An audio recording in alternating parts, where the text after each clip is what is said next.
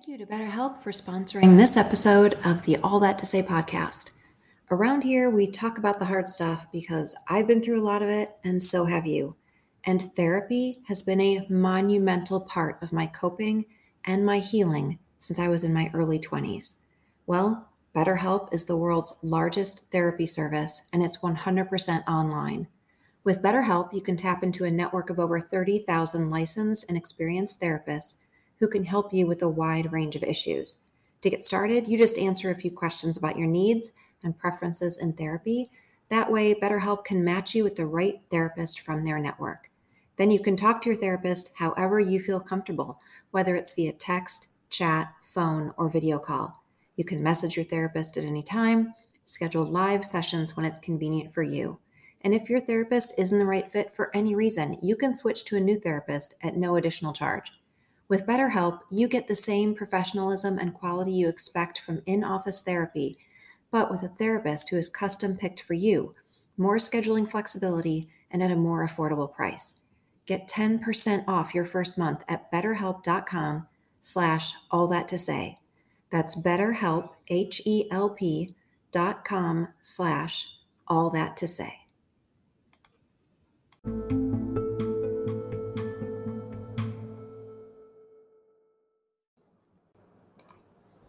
Hey, sweet ones. Welcome back to the All That to Say podcast with me, your host, Elisabeth Klein. On this podcast, we talk about the hard stuff. A, because I've been through a lot of it. B, because most of you have too. And C, because I believe that God helps us mother our children when we find ourselves on our own. Today, I'm going to answer a few common questions I've gotten about being a single mom. I am going to jump right in. First question would my kids have been better off if my husband and I stayed married? Have you seen the movie Sliding Doors with Gwyneth Paltrow? It's a couple decades old, probably, but Gwyneth Paltrow's character, her life hinges, unknown to her, on whether or not she catches a train. And we see it play out both ways. It's kind of an interesting movie. My entire life has felt like that since my separation um, and through my divorce. Um, I can picture my old life. Had I not made that one pivotal decision and then had that one pivotal conversation, there's a chance I'd still be married. I might still be living in that sweet little home with the pond that I adored. My kids might have had both parents for, you know, the remainder of their teenage years all living together and everything could have stayed just as it was. However, those parents, more than likely, he and I, would still be fighting almost constantly, and I, more than likely, would still have been miserable and dying emotionally more and more each day.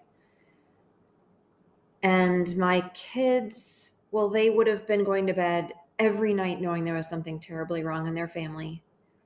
And they would have overheard arguments and words that they shouldn't have had to they would have seen their mom cry again and again, which they already had been seeing.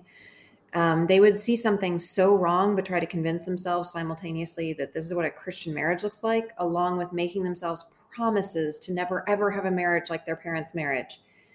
This is such a tricky topic. Some would say that any marriage is better than no marriage as far as kids are concerned, and others would debate that kids need to feel safe and their home should be peaceful, and that is worth the trade off of a broken home. I can't answer this for any family but my own. But here's what I can say I stayed in my marriage as long as I did for a multitude of reasons. But one was that I had promised myself I wouldn't pass on the legacy of divorce, no matter the cost to myself. I can also say that one of the many reasons I didn't stay married was because I couldn't stand what my son was learning regarding being a husband and what my daughter was learning regarding being a wife. What my then husband and I were together was caustic and toxic and sad and the opposite of the picture Christ wanted to paint of his relationship to the church.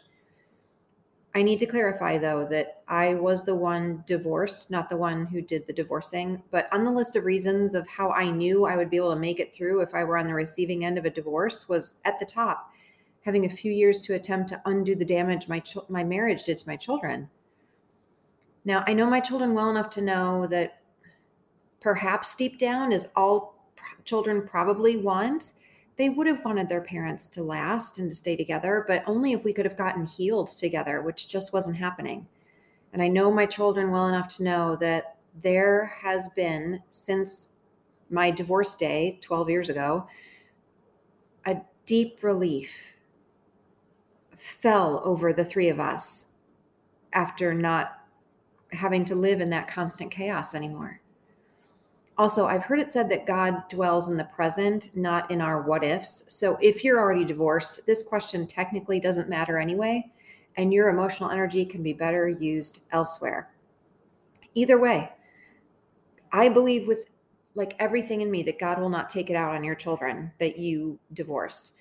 They are learning skills that most people don't learn until adulthood. They absolutely still have a fighting chance at wonderful relationships and a fulfilling life. God has a plan for them and it is good. So, regardless, there's grace and there is healing. Lots and lots of healing.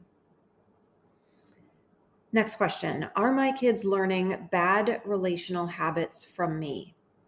Oof. Okay. you teach people how to treat you.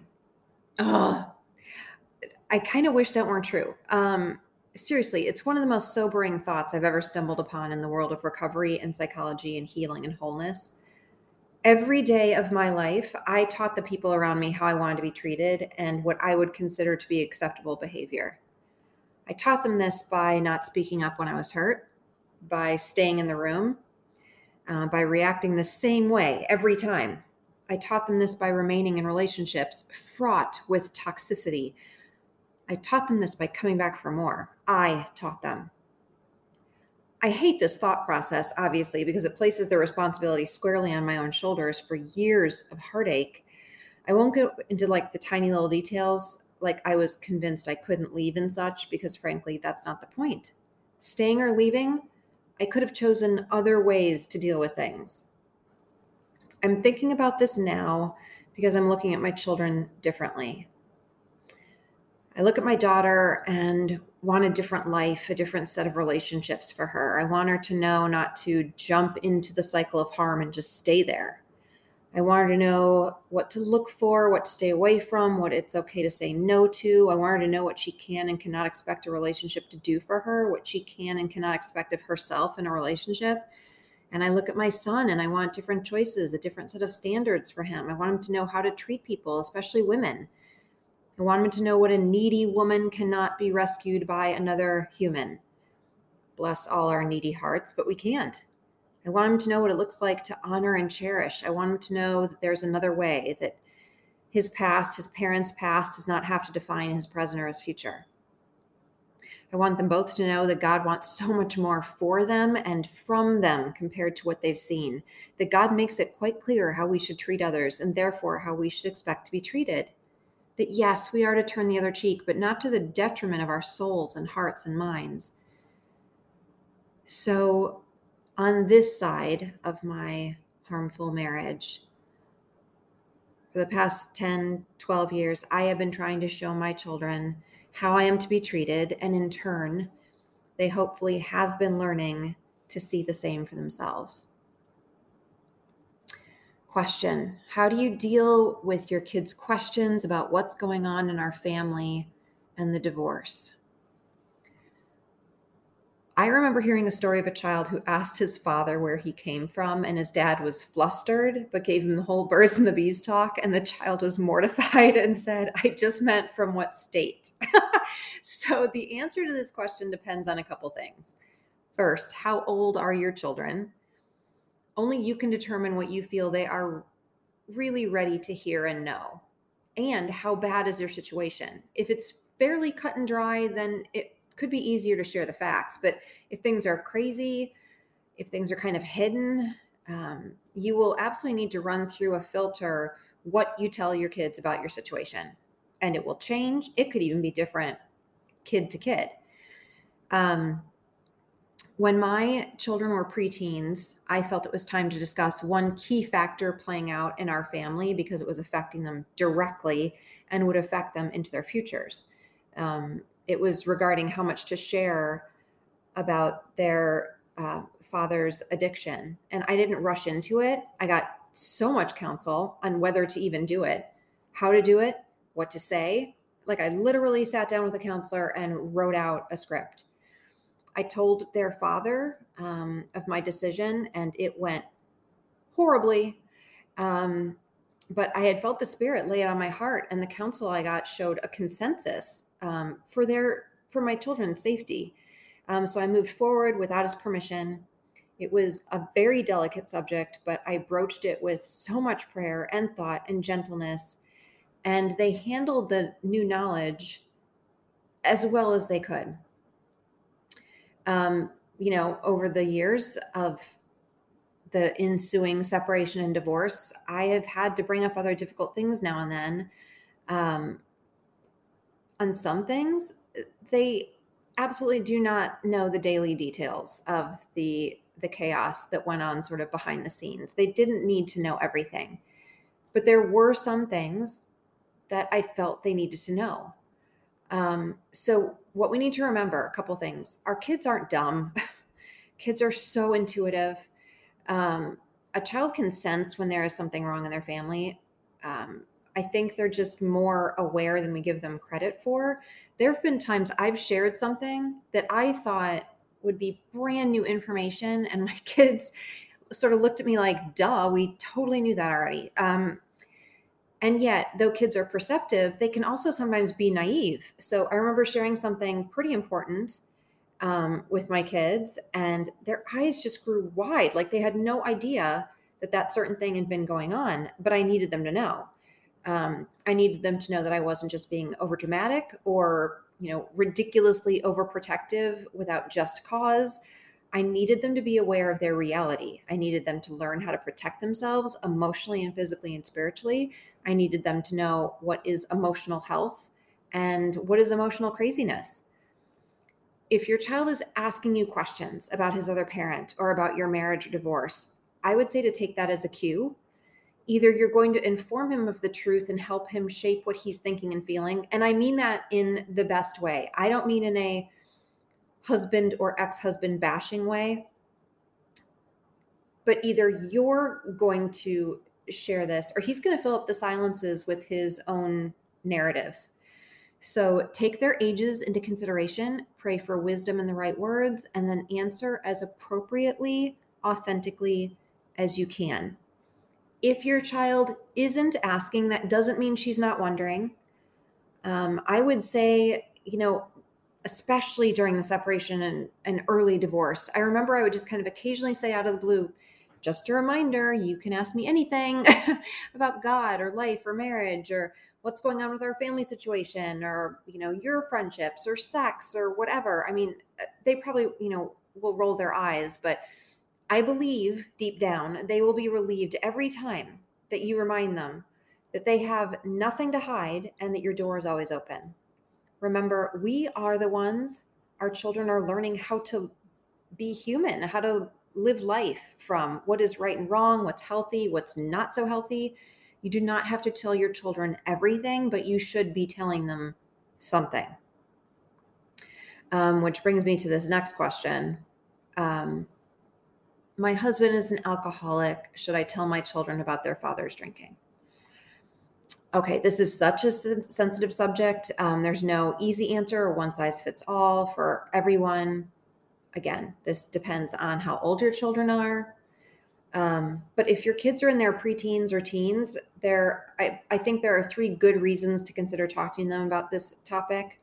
Um, number one, your children need to know that they are genetically predisposed to alcoholism and that even one sip could change their lives forever. I'm not trying to be over dramatic, it's just the truth. We cannot be naive. Um, our children will more than likely find themselves in positions where they are tempted to try alcohol, whether it be at a party or a school function, or sadly, even a family event. We can't assume that our kids will skate through their adolescence without being offered or trying alcohol so, if their father drinks or uses drugs, they need to know that they are more at risk to have an addiction. They need to be armed with this information so they can make intelligent choices. Number two, This one's so hard. They need to be given the permission to tell their father they won't get into a car with him if he's been drinking. Um, it's especially hard if we've been teaching our kids all their lives to obey us as their parents. But in this instance, they need to be taught that this is an exception for their safety.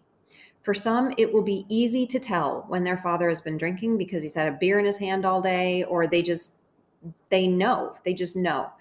For others, their fathers hide their drinking and they may literally never see it. So you will need to instruct them in their father's drinking tells. Does he begin to slur his speech? Does he laugh louder?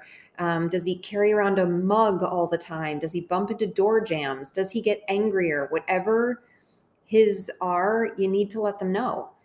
Um, you know what they are as you've probably been studying him for ages. So, um, now, does this change the dynamic between your children and their father? Yes, unfortunately. But you have to remember that it's not you, the truth revealer, that caused the shift.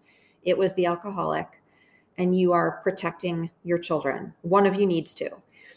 Um, number three, they may want to attend Alateen um, for children 12 to 19, where the only requirement for attendance is that you are affected by someone's drinking. This can be a great support group for teens who feel alone and confused by their circumstances. Now, I would only do this after much prayer you're going to want to run this by a couple people you trust to make sure your motives are pure. The protection of the children should be your main motive. You may want to write out what you're going to say. You may even want to set up an appointment with a counselor. I did all of this. Um, you could even have you and your counselor tell them together. Afterwards, make sure they know about Alateen, that you are open to any follow up questions they may have. Um, keep it simple. Don't say more than they need to know.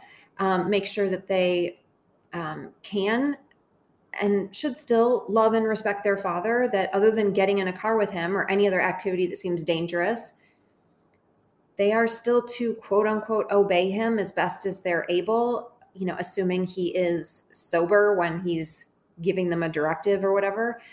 Um, and that though he is going through this, he still loves them very much, and it's not something that they have caused.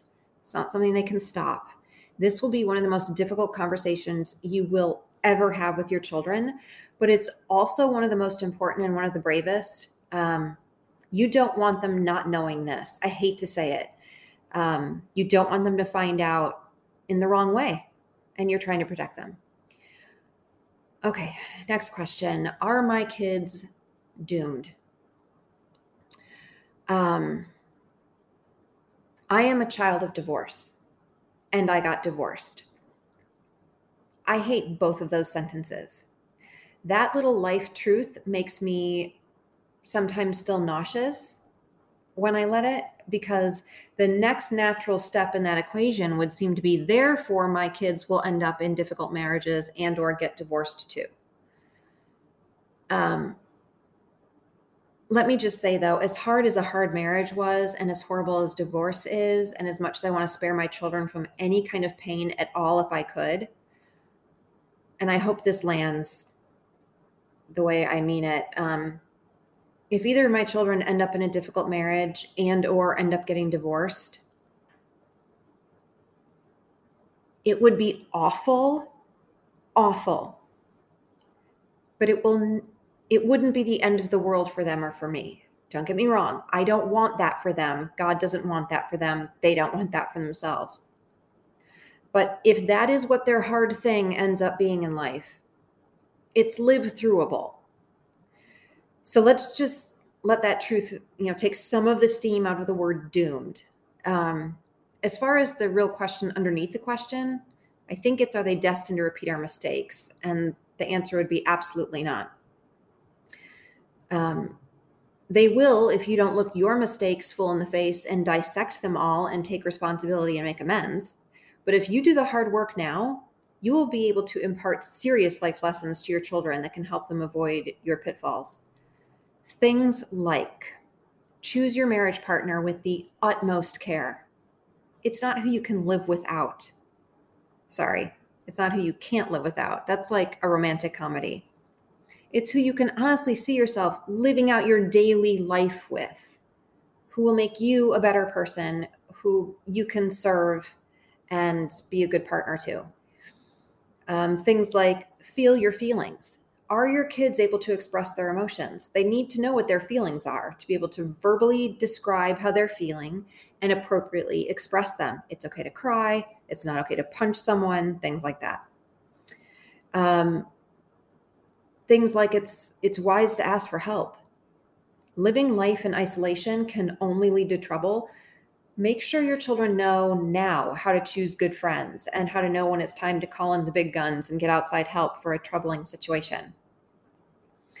Things like God's grace covers it all.